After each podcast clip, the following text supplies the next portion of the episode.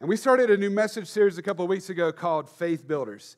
And this series, I really felt like God led us to do this. I wasn't planning on doing this series in August. I had a different uh, series in mind we'll maybe do later. I thought it was kind of cool. It's a cool idea, but God said it's not time for that.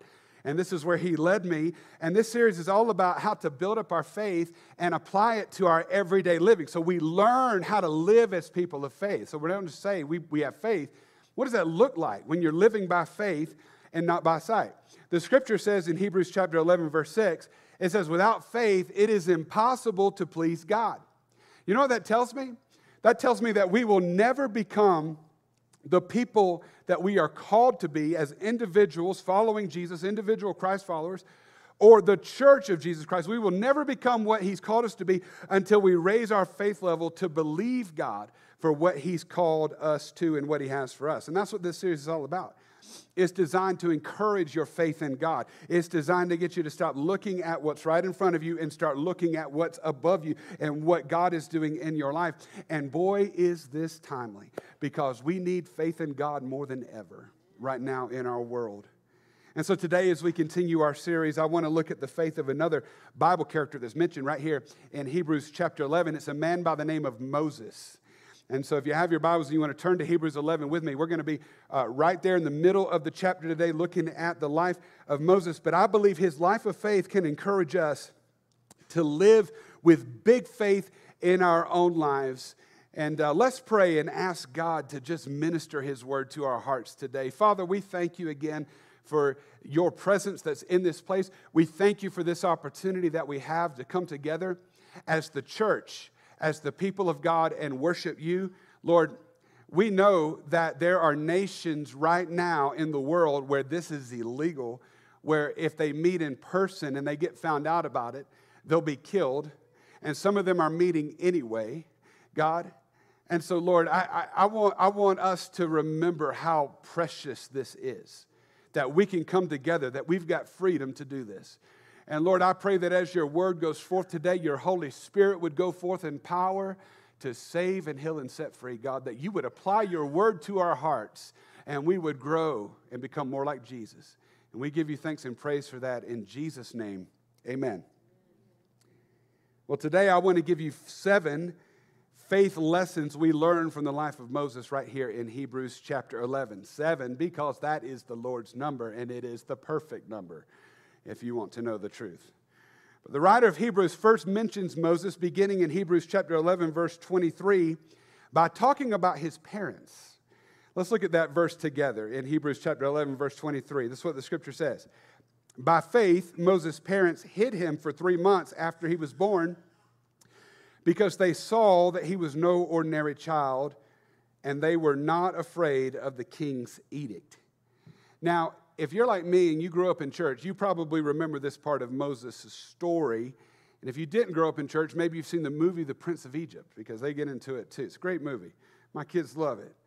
But Moses, his parents, they had to hide him when he was born because the Pharaoh in Egypt had decided that all the male babies born to Hebrew slaves in Egypt must be thrown in the Nile River and killed as soon as they were born. Now, you might be wondering, well, why would he do such a harsh thing? They, they were afraid that the slaves, the Hebrews, would become so overpopulated that they would then overpower the Egyptians. And so, this was his solution to this dilemma. We need to start killing the children. We need to throw them into the Nile River. And you know, it seems that whenever God is getting ready to bring about a deliverance for his people, this is how the enemy tries to stop it. He tries to kill a generation of children. He first tried it when Moses was born. Moses was called by God to lead the people of, in slavery out of slavery, out of the land of Egypt, and into the land that God promised to give to Abraham and his descendants. That's what we talked about last week when we talked about Abraham. That land that God promised, this land is yours, it's going to be for your children. God said, I've got children in Egypt. They're not supposed to be there, they're supposed to be here. This is their land. And God said, I'm going to move them there. He called Moses to put them in that place. And the name Moses literally means to draw out. Now, he was named Moses because he was drawn out of the water. His, his mother put him in a basket, you remember, and, and, and, and set him down the, uh, the Nile on a wing in a prayer, hoping that he would somehow survive. And he was found by the daughter of Pharaoh. And so she drew him out of the water, so she named him Moses. But his name carries more significance than just that because Moses was anointed and destined to draw the people of God out of the land of the Nile and put them in and, and, lead them into the land of promise. He was called by God to draw them out of slavery and into freedom. Moses was the first deliverer of the people of God, and the enemy tried to stop him before he could even get started by killing him as an infant, but the enemy failed to stop the move of God. And then the enemy tried it again when Jesus was born. You remember that part of the story. The name Jesus literally means the one who saves his people. And Jesus was born once again to deliver the people again, not physically like Moses did. This time it was from spiritual slavery. Jesus came to take us from the place of defeat and hopelessness and, and death and give us everlasting life and give us hope that never runs out and give us victory for all time. He came to turn slaves into sons and daughters of God. And the enemy tried to stop that from happening too. But again, you can't stop a move of God. And the enemy is trying it again in our day as well. And you have to wonder why he's doing this again. It's estimated that there's been 62 million abortions since the Roe v. Wade decision was made the law of the land. What's going on? Why is that happening? I'll tell you what's going on. Satan is doing his very best to silence a generation, to once again kill off a move of God. But I've got news for him and news for everybody else. He is failing again because even in the midst of this evil that's been allowed to persist in our land for so long, there is a remnant that has been preserved and they have been preserved to declare the goodness of God in the land of the living. And I believe in my core today, in my heart today, that there is a move of God that is being unleashing on the earth. Sons and daughters are taking their place. And once again, we are going to see the deliverance of the Lord on the earth. Because despite the enemy's strongest efforts, you can't stop a move of God. But in order to escape the order of Pharaoh, this is what Moses' parents did they hid him. They hid him for three months in their house, and then they put him in a basket and sent him down the Nile. You could say they protected him from the harm that was said against him.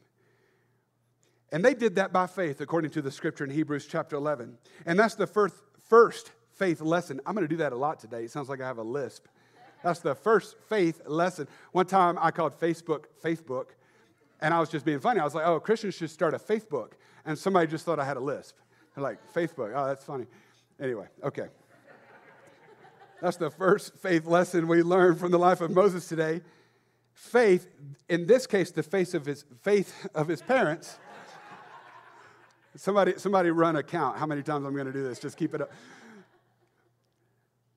in this case, the faith of his parents, watch this, it protected and preserved his life. It protected and preserved his life. Now, let me talk to the parents for just a second because we have to do the same thing for our children. And I love that uh, God just sort of dropped this into my spirit uh, and just worked it out where it's the same day we're dedicating children because this is so pertinent. The Bible says that when his parents saw him, they saw that he was no ordinary child. And listen, this is for every single one of us who are trying to parent our children in a godly way. When we, are, when we see our kids, we must see that they are not just ordinary kids, they are children with a calling of God on their lives. They are destined to do great things for God. And we, just like the parents of Moses, must in faith hide them from the enemy who has come to only steal, kill, and destroy. We must protect them from the influences that are seeking to harm them. We must guard them and protect them.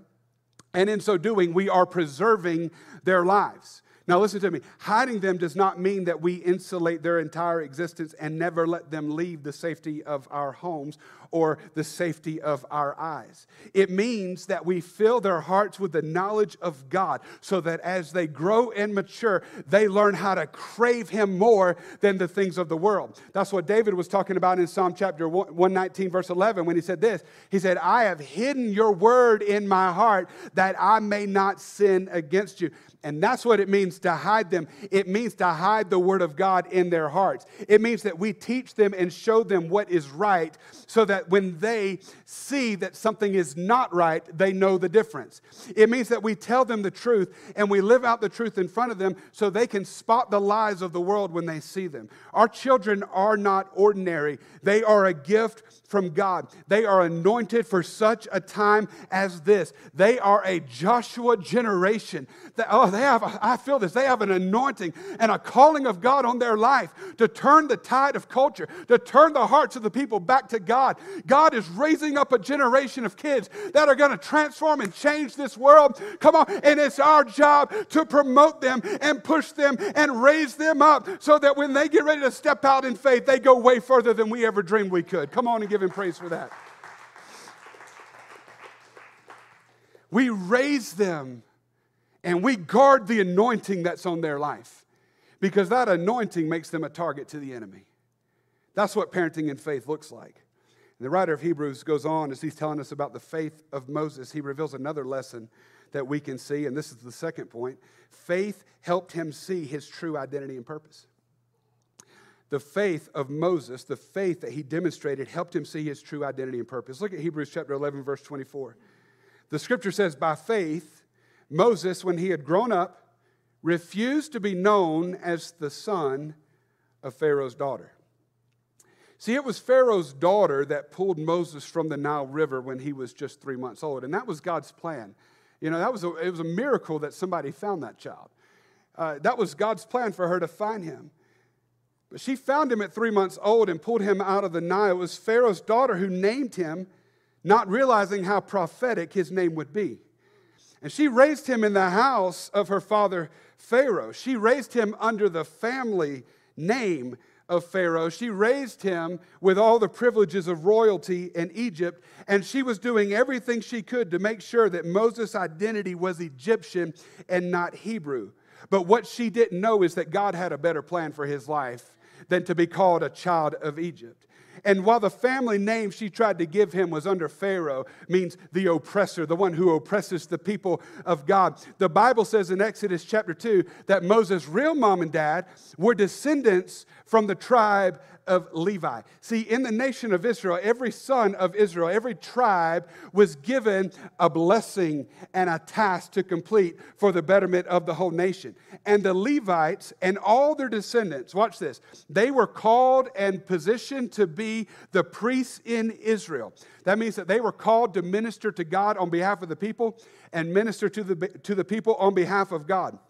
So while Pharaoh's daughter tried to label Moses a child of Pharaoh, God had already called him to be a priest and a prophet to the nation. And by faith, after Moses grew up, he chose to reject the life and the label that was handed to him in Egypt in favor of the life that God had called him to. And if we're going to be people of faith, we've got to do the same thing. We've got to reject the labels and the identities that the world is constantly trying to heap on us.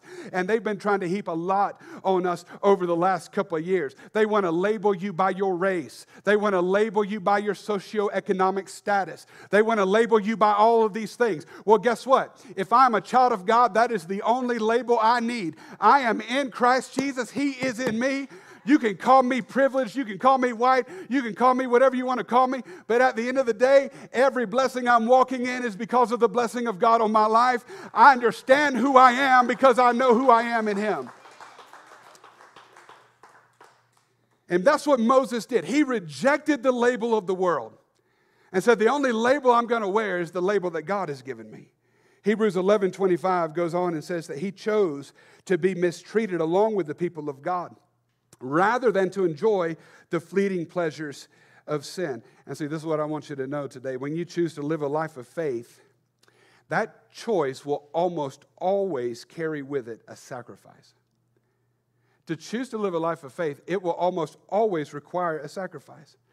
And look what Moses did. He sacrificed his life in Egypt, all the comforts that were afforded him by being a member of the royal family, all the power, wealth, and notoriety he had at his disposal. He sacrificed all of that and chose instead to be counted as a slave along with the people of God. And when he did that, people probably thought he had lost his mind. They probably thought he was crazy. But Moses was living by faith. And his faith caused him to see something better up ahead than what he was walking away from. And Hebrews chapter 11, verse 26 kind of gets into that because it says, He regarded disgrace for the sake of Christ as of greater value than the treasures of Egypt because he was looking ahead to his reward and his reward in God was greater than what the treasure in Egypt could offer him. I love this verse because it really tells us what the motivation behind Moses walking in faith was. It says, watch this, that he went through the disgrace of walking away for all he had for the sake of Christ. Now, just think about that for a minute. Because at first glance, you might think you read that wrong. Or you might think that's a typo. That's one of those mistakes in the Bible I keep hearing about. That, that doesn't make any sense. Christ wasn't born yet. Moses was born a long time before Christ was born. He wasn't around then. So, what in the world is this scripture trying to tell us? Well, it's the same message we looked at last week when we talked about the faith story of Abraham. The Bible said, Jesus said in John chapter 8, that Abraham rejoiced at the sight of Jesus. Abraham year, he rejoiced at the sight of the day of Jesus walking on the earth. Abraham was living by faith, and it caused him to look forward to the coming of the Messiah because Jesus was the fulfillment, the real fulfillment of every promise that God really ever made to him. And Moses is doing the same thing. He was looking beyond his present situation, and through eyes of faith, he saw there is a deliverer who is going to come from heaven. And when he gets to the earth, he's going to liberate the people of God from all bondage to sin and death. And so he chose to become a slave for Christ in favor of all the treasures of Egypt. And the reason why is because through eyes of faith, he saw that the promise of Jesus Christ was greater than the reward that Egypt could offer him or produce. And friend, if you're going to live like faith like Moses did, you've got to do the same thing. We've got to be willing to lay down the wealth and riches and empty promises of this world in favor of the cross of Jesus Christ. And when you live by faith, when you really live by faith, listen to me, you don't claim to be in Christ in one hand and claim to be of the world on the other hand. Living by faith means that you have abandoned everything for the sake of Jesus Christ. It's why the disciples, the Bible says, they left all to follow him. That's what it looks like to make a decision of faith. Because by faith, you believe that everything you're walking towards and everything that he has for you is better and more profitable than anything the world could ever give to you. That's what the Apostle Paul was talking about in Philippians chapter 3, verses 7 and 8, when he said this. He said, But whatever were gains to me, I now consider loss for the sake of Christ. Verse 8 says, What is more, I consider everything a loss because of the surpassing worth of knowing Christ Jesus, my Lord, for whose sake I have lost all things. I consider them garbage, that I may gain Christ. And then he goes on and says, and be found in him. See, we can't fully claim Christ until we're willing to lose all things for the sake of Christ. We can't claim to be living by faith if we're still, listen to me, if we're still depending on Egypt to meet all of our needs. The Bible says that all my needs are met according to his riches, the riches in Christ Jesus. So you've got to make a decision. Am I looking to Egypt? Am I looking to the government? Am I looking to my parents? Am I looking to my friends? Do I need all of that? Or is Jesus enough? Is Jesus enough for me? Listen, the world will try and entice you with empty promises promises of wealth and happiness, promises of prosperity, promises of ease and comfort. It's all a lie. The scripture says the wages of sin is death.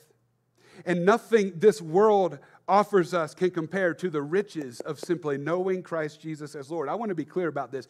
If Jesus never does anything else for you for the rest of your life, He's already done enough for you to leave it all behind and follow Him all the way to glory. Nothing compares to him. So stop holding on to the things of the world as if you've got something worth holding on to. The Bible says it's all going to fade away anyway, it's all corruptible. You're not going to take it with you to wherever you go in the afterlife. You can't take it with you. It doesn't matter. By faith, start taking hold of Jesus. He's the lily of the valley, He's the bright and morning star. He's the fairest of 10,000. He's the rose of Sharon. He's the balm of Gilead. He is the creator of the heavens and the earth. He owns it all. Even still, He's the God who saves and the God who redeems and the God who heals and the God who sets me free. Listen to me. There is nothing that compares to Jesus, nothing even comes close. And when we live by faith, that's what we get. We get Jesus, and nothing else matters. Because when we have Him, we've got everything we need. You say, How is that possible? Well, Jesus talked about that in Matthew chapter 6, verse 33, when He said, If you'll seek first God's kingdom and His righteousness, all these things will be added to you as well. See, it's when we get focused on all these things and we miss the, the source of all these things. See, when you focus, when you when you just focus on Jesus and you make him the Lord of your life and you realize he's everything, he supplies every need that you have. And so, people of faith, they're not trying to hold on to Jesus with one hand and trying to hold on to the things of the world with the other. Our faith in Him is in who He is and what He's done, and it compels us to forsake everything else to follow Him. And Moses understood that. And verse 27 says that with eyes of faith, Moses saw Him who is invisible. See, his faith in what God was going to do through Jesus propelled him into living out God's purpose and calling for his life right then and there. And I want you to see this. Check this out with me in the scripture. Moses wrote the first five books of the Bible. We call that the Pentateuch, and we know that Moses was the author of those first five books. He was the first prophet to Israel. And look at what the scripture says Jesus did in Luke chapter 24, verse 27. This is amazing. It says, And beginning with Moses and all the prophets, Jesus explained to the disciples what was said in all the scripture concerning himself. So while Moses probably didn't understand it fully at the time, all that he wrote down in those first five books of the Old Testament were revealing Christ so that people would recognize him when he came. And Jesus sat down with his disciples and he pointed out how everything that Moses wrote down pointed to him. You can't do that. You listen, you can't point others to Jesus if you're not yourself walking by faith. And that's what Moses was doing. I love John chapter 1, verse 45 as well. It's talking about two disciples here, Philip and Nathaniel. It says, Philip found Nathaniel and he told him, we have found the one Moses wrote about in the law and about whom the prophets also wrote, Jesus of Nazareth, the son of Joseph. What's he talking about? See, Moses, by faith, he saw him who was invisible. He saw Jesus prophetically, and he wrote what he would become. He wrote that he was, he was the, the Lamb of God, slain from the foundations of the earth. He wrote that he would be the deliverer of God's people. He wrote that he would be the one that would step on the head of the serpent and crush Satan under his feet. Moses saw it prophetically and he called it out so that when Jesus showed up on the scene, people recognized he is the Son of God, he is the Messiah, he's the one that Moses was talking about. Moses saw him who was invisible. We're talking about the faith of Moses as detailed in Hebrews 11. Let me give you another lesson of faith that we learn from his life. It's this faith allowed him to overcome his fear. His faith allowed him to overcome fear. Look with me at Hebrews 11 27. It says, By faith, he left Egypt, not fearing the king's anger. See, it was Moses' faith that caused him to overcome the fear that would have been induced in anybody else.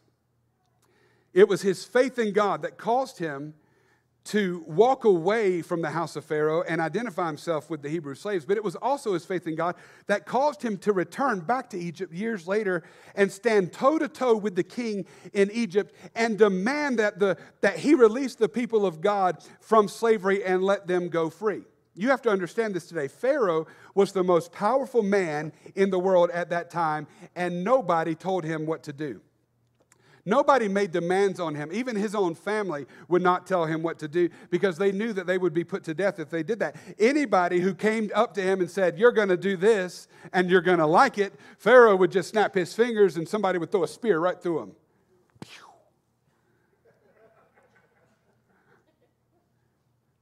Knowing that, Moses still walked into that palace and boldly spoke of the, the word of the Lord to him without fear of death or retribution. How does that happen? How does someone find the courage to do something like that? Well, that's what happens when you walk by faith. Your faith overcomes your fears. And this is a word of the Lord for people in this day and age right now. Listen to me. We have been scared into silence. We are scared to speak against the edicts of the kings of this world.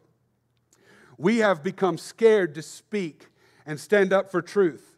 We are scared to stand up for righteousness. We are scared because we've been conditioned to bow down to fear and our voice has been silenced, our influence has been diminished, and the enemy is having his way in the world right now because the people of faith, the people of God, have grown silent. Listen to me. It's time for the church to rise up and take our place in faith again. And just like Moses, what do we do? We boldly declare the word of the Lord. We don't fear the repercussions of the kings of this world, we don't fear the attacks of the darkness around us. Our faith in God is greater than the empty threats of the enemy. And it's time for the people of God to stop shrinking back and start stepping up and speak forth the word of the Lord. Not our own ideas, not our own political ideology. I am so tired of that mess. Speak what's in the word of God. It's got life, it's got power. Stop getting on social media and blabbering about it. This wouldn't have happened if so. You know, who cares about all that stuff? Why don't you just tell people what the word of God says? Because there's still hope and there's still life and there's still faith when God moves. When we see deception, we speak truth to it. When we see injustice, we speak out about it. When we see unrighteousness, we refuse to accept it and we point people to what true righteousness is. We point people to Jesus. Our faith compels us in this hour to open our mouths and become as bold as lions. Come on, hear me, church. We cannot be silent any longer. Hebrews chapter 10, verse 39 says this it says, But we do not belong to those who shrink back and are destroyed, but to those who have faith and are saved. Some of us are crippled by fear right now. Some of us are paralyzed by fear. We've been stuck in this place of fear for over a year now. Listen, you can't live by faith and live by fear at the same time. Those two ideas are diametrically opposed to one another, and whatever you give preference to will overpower the other. Let me show you this in Scripture. You remember the story where the disciples were out on the, the sea, and there was a storm in the middle of the night, and Jesus was asleep, and they were all freaking out. They were literally losing their minds because they thought they were going to die, and Jesus just sleeping right through it. They're like, Somebody wake him up. And they're like, I don't want to. You do it. No, you do it. I don't want to wake him up either. He's a hard sleeper. He's kind of mean when he wakes up. You know, they're all like, that's where they're at. Speaking of mean when they wake up, Carmen, the worst. I do not wake her up. I will let her be laid. I don't mess with her because she comes up throwing punches, you know? I can't imagine Jesus was like that. He was probably like, Why dost thou bother me? And it's probably so peaceful, just so calm. But he's asleep, and they wake him up. They're like, Jesus, we're going to drown. We're all going to die. This storm is really bad. And then Jesus replied to the disciples, watch this. He said, You of little faith, why are you so afraid? See, your faith is little because you've given preference to your fear. You need to get that. You need, I'm going to say that again. your faith is little because you've given preference to your fear. And then he got up and he rebuked the winds and the waves, and it was completely calm. And see, this is what happens. When you give fear a seat at the table, it will take over the whole thing and it will drive your faith out. And some of you probably struggle with fear because of what you've gone through. See, what I know is that when we go through trauma and we go through difficult things, a lot of times fear takes root in our hearts. It's not something we planned it's not something we want. We just all of a sudden have to deal with this fear, and it's there. And some of us, we're dealing with that fear. And it's not necessarily irrational fear because we've gone through something real. But listen to me, you can overcome it. You don't overcome that kind of fear by talking yourself into not being afraid anymore. You overcome fear by becoming a person of faith. When you start living by faith, it will drive the fear out of your life. I hope this is helping you today. We're looking at the life of Moses and the faith lessons that we can learn from him. Let me give you another one straight from his life in Hebrews 11. Number four, faith allowed him to maintain his focus. His faith allowed him to maintain his focus. Look at Hebrews 11 27 with me again It says, By faith he left Egypt, not fearing the king's anger. He persevered because he saw him who is invisible. He persevered because he saw. See, just because Moses overcame his fear does not mean that it was easy for him. Moses spoke the word of the Lord to Pharaoh, and Pharaoh spoke the word of Pharaoh back to Moses. You remember that? Uh, Pharaoh was sparring, when he was arguing with him. He challenged him. He told him no. You remember Moses put his staff on the ground and it became a snake, and, and, and, then, and then Pharaoh did it too. You remember that? It's like they're, they're going back and forth. He kicked him out of the palace. He told him no. The scripture says that Moses persevered. He did not back down. He kept coming back time and time again. He was able to do that because his faith, watch this, was not dependent on the response of Pharaoh. His faith had already been established because it was set on the God who sent him. And so, no matter what he went through, he never lost sight of the object, the focus of his faith. And when we live by faith, our faith will cause us to maintain our focus, the object of our faith. We'll maintain that focus. And, and it's always Jesus Christ. The, the, the, the object of the faith of the people of God is always on Jesus. And so when my eyes never lose sight of him, my faith will not fail or falter. Let me show you this in scripture. In Matthew chapter 14, we read an, about another really cool uh, miracle that Jesus did. It's the miracle of him walking on water. It might be one of my favorite miracles that Jesus does. And, and you'll remember in the story that Jesus was not the only one who walked on water that day. Anybody remember the other person who walked on water? Yeah, that's right. Peter, the crazy guy, the one that's always getting in trouble. Peter walked with him on the water. Look at it with me in Matthew chapter 14, verse 26. It says, When the disciples saw Jesus walking on the lake, they were terrified. Of course they were. They're always afraid. It's a ghost. They cried out in fear. Jesus immediately said to them, Take courage. It is I. Don't be afraid. Lord, if it's you, Peter replied, tell me to come to you on the water. Come, he said. Then Peter got down out of the boat and walked on the water and came toward Jesus. Let me just start right there and tell you that that takes incredible faith. So Peter was a man who understood faith. I mean, to step out of the boat and believe that you're going to walk on this water, just again, wrap your mind around that. That is incredible faith. So he steps out, starts walking towards Jesus. Watch this. But when he saw the wind, he was afraid and beginning to sink, cried out, Lord, save me. And immediately Jesus reached out his hand and caught him. You of little faith, he said, why did you doubt? What happened? Peter was doing great. He was walking on water. He was going straight to Jesus. What happened that caused him to sink? Well, we see it in verse 30. He saw the wind. He saw the wind and he was afraid and began to sink. He started sinking, watch this, he started sinking when his focus shifted from Jesus and onto his surroundings, onto the storm around him. And listen to me, this is where a lot of us find ourselves right now. We are fine until we find ourselves in a storm. We live by faith until the wind starts blowing against us. And as soon as that storm hits, our faith goes out the window. We get swallowed up in it. We get consumed by the storm. What's happening? What happened to our faith? Well, what happened is our focus shifted away from Jesus and onto the storm. And, and, and, and the minute we focus on the storm or the pressure we feel or the life circumstances that don't make sense or the attack from the enemy or what that person said or what that person did, is me, immediately as our focus shifts to all of that stuff, watch this, we start to sink in whatever we're dealing with. But look how Jesus responded to Peter in that moment. He said, You of little faith, why did you doubt? His, his faith was not little when he stepped out of the boat. His faith was little when his focus shifted. Living by faith means that we are living with one single focus, and it is Jesus Christ. And when he remains your primary focus, your faith in him will remain strong. The writer of Hebrews bears this out in the very next chapter. In Hebrews chapter 12, verse 1 and 2. He said, Therefore, since we're surrounded by such a great cloud of witnesses, let us throw off everything that hinders and the sin that so e- easily entangles, and let us run with perseverance the race marked out for us, fixing our eyes on Jesus, the pioneer and perfecter of our faith.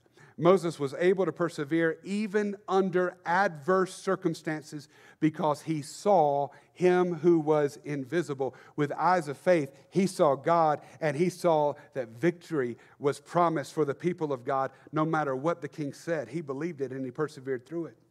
We're talking about the faith lessons that we learn from the life of Moses in Hebrews 11. Let me give you another one. Faith covered him and kept him covered by the blood. His faith kept him covered by the blood. In Hebrews 11 28, the Bible says, By faith he kept the Passover and the application of blood so that the destroyer of the firstborn would not touch the firstborn of Israel. Let me give you some context to this in case you're not familiar with this part of the story. When Moses went back to Egypt and demanded that Pharaoh let the people go, every time he said, Hey, you got to let our people go, Pharaoh responded by telling him, No, I'm not going to let them go. And so then God would respond to Pharaoh by releasing a plague upon the land of Egypt. And the plagues were designed to let Pharaoh know that God was not playing around, that this was non negotiable. God was letting him know, You're going to let my people go. See, Pharaoh thought he was God. He thought, there's, there's no one greater than me. He thought he was the top dog in the whole universe, and God had to let him know that's not who you are. And so each time Pharaoh rejected Moses, God would send another plague, and with every plague, it got a little bit worse. Well, finally, after nine plagues, Pharaoh still had this hardened heart and he would not let the people go. And I want you to see this because it came with several warnings and lots of grace from God. God sent one more, and it was the worst one yet. And the 10th plague, this is what it was. He brought on the Egyptians the very thing that they did to the Israelites when Moses was born. He allowed their children to die. And the Bible says that at midnight, the angel of death passed over the land of Egypt. And as he passed through, the firstborn of all the children and all the livestock that belonged to the Egyptians were killed instantly. Now, God gave Moses specific instructions to give to the Israelites as this was going on. And he told them, Moses, the people are to mark their doors, the doors of their homes, the doorposts, with the blood of a lamb. And as the angel of death passed over the land, wherever that angel saw the blood, he would pass over that house and would not touch them. And that's why it's called the Passover. And the Bible says that Moses kept the Passover and the application of the blood by faith. Now, again, Moses did not realize it at the time, probably, but everything he was doing here was foreshadowing of Jesus. And that's why we call Jesus our Passover lamb. That's why the Bible says he is the Lamb of God who takes away the sins of the world. And while Moses, in faith, applied the blood of a lamb to cover him and the people from the curse of sin and death, we can apply the blood of the lamb to cover us from the curse of sin and death as well. For them, any lamb would have done. For us, it's one lamb. It's the lamb, Jesus Christ. He is the lamb of God, and he came to take away our sin. And here's how this story applies to you and me living by faith in Jesus causes us and keeps us covered by his blood. And listen to me today. There is power in the blood of Jesus. There is power in his blood to heal us. There is power in his blood to redeem. There is power to set us free. We have power over our past because of his blood. We have power over any attack from the enemy or any curse he may be trying to bring against us because of the blood of Jesus. The blood is the agent, it is the thing that protects us and keeps us safe and free from harm. And the old saints back in the day used to say this when they would pray. They would say, I plead the blood. Anybody ever heard somebody say that? I plead the blood. And most of the time when they said it, they would shake their head and they would point their finger. I plead the blood. Oh, I plead the blood of Jesus. And you know, growing up, I heard that a lot in my little country church in Georgia. And I never really understood what that meant. But I knew when they start pleading the blood, boy, this prayer meeting just got serious. Well, when people would plead the blood, this is what they were saying. They were saying, I am applying the blood of the Lamb of God to whatever situation I'm praying about. Just like Moses applied the blood of a lamb to the doorpost during the Passover, and it caused him to overcome death. People in prayer and faith believing, they would apply the blood of Jesus to their circumstances and situations. They would apply the blood over their children. They would plead the blood over their homes. They would plead the blood over their church. They would plead the blood of Jesus over their finances and over any challenges or difficulties they were facing. They would plead the blood, and God would work in their situation. And let me tell you something uh, today. It is time for the people of God to once again begin pleading the blood because we put up with things that Jesus died to set us free from. I'm just telling you right now. We put up with this stuff because we're not living by faith. Faith keeps us covered by the blood of the Lamb. And just as Moses applied the blood to his doorpost and the doorpost of every Israel home, we can plead the blood over any and every situation that comes our way. We can plead the blood when things don't make sense. We can plead the blood over discouraging situations. We can plead, I'm trying to tell you how to pray today. We can plead the blood over sickness and disease. We can plead the blood over every attack from the enemy. You know, there was an old song we used to sing when I was growing up uh, that had a line in it that said, Satan, the blood of Jesus is against you and the choir would point their finger to the ground and they would sing it Satan, the blood of Jesus is against you. Come on, anybody know that song? Yeah, Satan, the blood of Jesus do, do, is against you. Yeah, that's the part where everybody would start shouting. Because listen to me, sometimes you need to remind the devil that the blood of Jesus is against him. And it doesn't matter what he's come up with to stop you and hinder you and attack you because you are covered by the blood of the Lamb. When we plead the blood, we receive the power that's in that blood. And it's the power of Jesus to move in miraculous ways. And I'm going to say it again. Some of you need to introduce this language into your prayer time. And I know it might seem silly to you, but I'm telling you, there's power in it. You need to start saying, I plead the blood of Jesus. You need to, by faith, begin to plead the blood. When you start living in the power of the blood of Jesus, you'll start walking in the victory that He died on the cross for you to have. Some of you need to plead the blood over your past. I was talking to the Lord about this just this week. I was asking Him why, why some people who are believers, they are going to heaven. There's no doubt about that but they can't seem to get past their past. It has become such a hindrance to them. It's old mindsets and old belief patterns. They're stuck in shame and sin and, and, and hurt, and they just can't get over it. God told me they need to apply the blood. See, faith in the blood of Jesus is what sets you free from your past. And there's no question about that. The Bible's clear about that. He accomplished victory for us when He died on the cross, but we have to apply it and by faith begin to walk it out as a new reality in Christ Jesus. So listen to me today. If you're struggling in your past sin, if you're struggling with past failure, if you just feel stuck in your past, or listen to me, if you feel like there is some sort of generational curse chasing you down, if you feel like you're living under the weight and bondage of things that your grandparents did or your parents did or anything like that, call it out in the name of Jesus, plead the blood over that thing, and break it in Jesus' name. There is no reason for you to put up with this mess because you are a child of God. Come on, I'm preaching to somebody here today. I am. I am. Hey, You can keep on living life the way you've been living it under the foot of the devil and defeat it over and over again if you want to. But I've already made up my mind that I'm a child of God. I'm the head and not the tail. Hallelujah. I'm on my way to heaven, but while I'm here, I might as well win and live in victory. That's what the blood of Jesus does. I feel like preaching today. Mm. Some of you need to plead the blood. See, this is what this is what the Lord showed me as I was praying about it. You've already got victory, which means the enemy's already scared of you. So all you got to do is pursue him and destroy him. There's a big difference between you trying to fight your past from the place of defeat and fight your past from the place of victory. There's a big difference. It's like, it's like the difference between the people of God fighting year after year with the Midianites in the book of Judges and losing, and Gideon routing them and chasing them down. And I don't mean to be too graphic, but cutting all their heads off before they could even get out of Dodge. That's what it looks like when you know you've got victory. You are pursuing the enemy relentlessly and you're giving him no foothold in your life. He's got no claim on you. He's got there's no curse strong enough to stand against the blood of Jesus Christ. You've got to get serious with it. Let me move on because I got more I need to tell you. from the life of Moses in Hebrews 11. His faith kept him covered in the blood. Here's another one faith created a way of escape. I'm going to move through these quickly.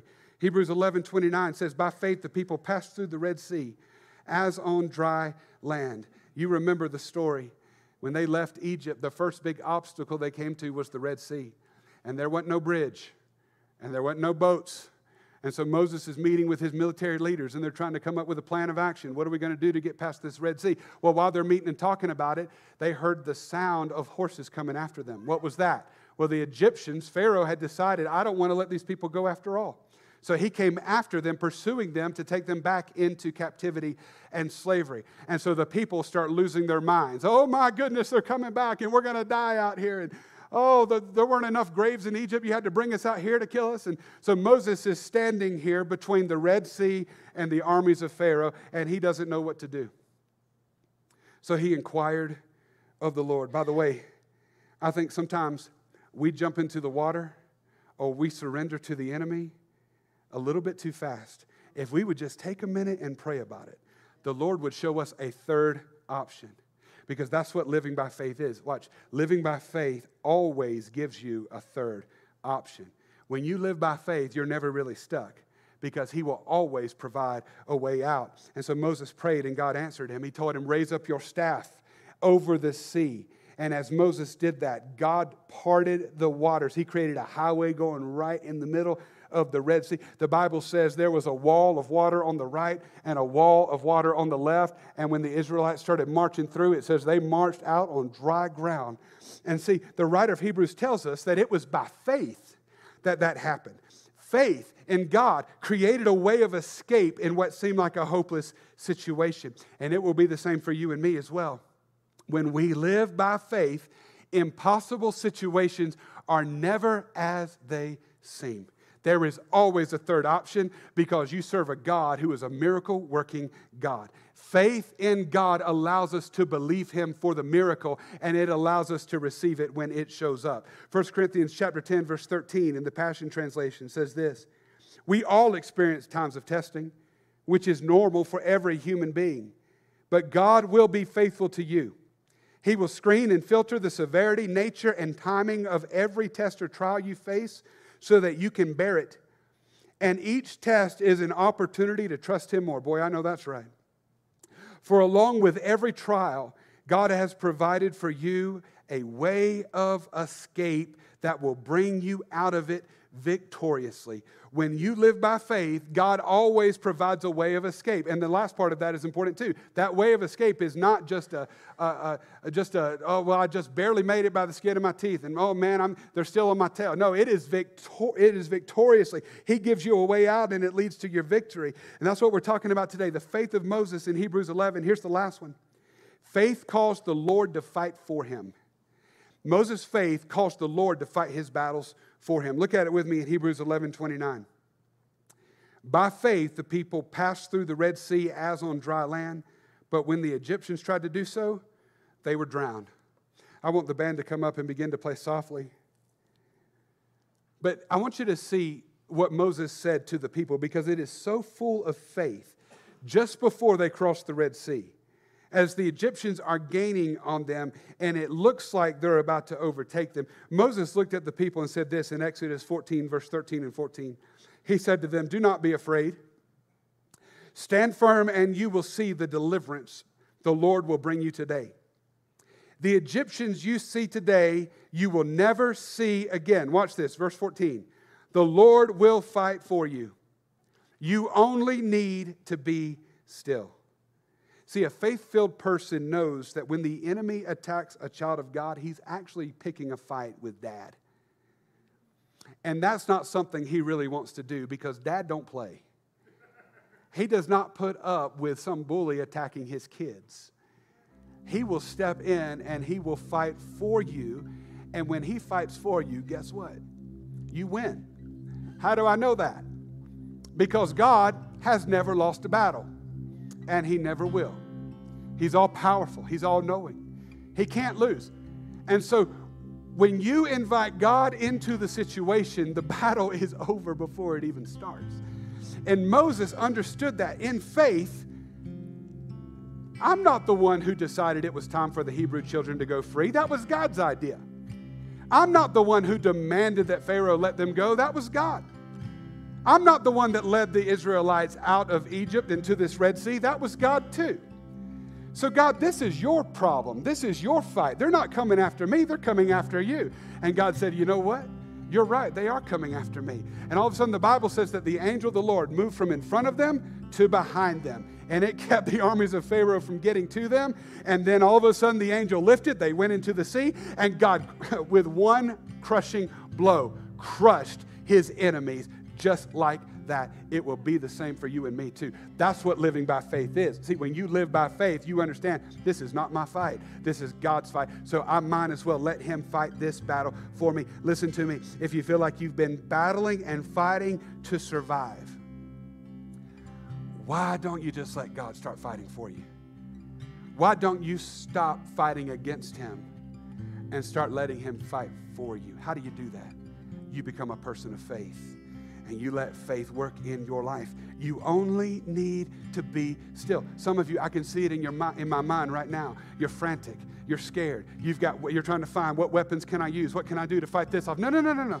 Just put it down and stand in faith because the battle you're trying to fight is a battle that the Lord wants to fight for you. Stand still and see the deliverance the Lord will bring you today. Come on, stand with me and bow your heads all across the room. Everybody, close your eyes, bow your heads with me as we get ready to close today. Let me ask you a question. Based on what we read about in the life of Moses today, can you say you're really living by faith? Can you say that with assurance and certainty? I'm living by faith. Let me ask it this way How's your prayer life? Because, see, that's where faith shows up. It shows up in our prayers. When you pray, are your prayers filled with words of faith? Words of faith in what God can do and what He's going to do? Or are your prayers dominated by how bad everything is and how miserable you are? What about your outlook on life right now? Are you seeing things through eyes of hope and faith? Or are you seeing just doom and gloom and agony? Are you seeing things through the lens of the Word of God or through the lens of Fox News? Come on, where's your faith at today? As Christians, we are called to be people of faith. This is our legacy. This is our heritage as the people of God. And this is why these stories of the heroes of faith are recorded in the New Testament. God expects his people to be people of faith because without faith, the scripture says, it is impossible to please God. Let me ask you this What if the only thing God is waiting on you to do is adopt a position of faith? So that He can move in your life the way that He wants to. Father, I pray over this congregation today. I pray, Lord, over each and every one of them that have heard the word of the Lord. God, and I pray that you would stir up faith, that you would build up faith in their hearts right now, God, for people that are struggling in their faith today. I pray that their faith would be encouraged and strengthened in you, God, that they would get their eyes off of everything around them and put their eyes on you, Lord. They would renew you as their primary focus. God, for people that are struggling with sin and their past and things, sickness, disease, things that they've been struggling with, difficult circumstances that don't make sense, and they're, they're in this place of struggle. God, I pray that as they plead the blood of Jesus over their lives and over their situations, that the blood would go to work for them and bring victory, God. I pray, Lord, for people who feel stuck. I pray that they would open their eyes in faith and see the way out. I pray, Lord, for people that are stuck in a battle that's not theirs to fight, God, that they would stand still and let you fight for them, Lord. That you would be God in our lives. Move in your people today, we pray. In Jesus' name, amen. The band's going to lead us in this song in just a minute. And as they do, I want you to just worship the Lord. I want you to praise Him. I want you to have a conversation with Him, though, in a real place from your heart. And however you need to respond to this message today, I want you to do that. I want you to, if, if you feel like you have no faith, begin to praise God, and faith will increase in your life, I promise. Some of you, you need to plead the blood over your children. You need to plead the blood over a situation. You need to plead the blood of Jesus over circumstances that you're facing. And I want you to do that today. Even if, listen, even if you have to point to the ground and tell him, Satan, the blood of Jesus is against you. Do it in faith. Watch God work. Come on, let's worship him today.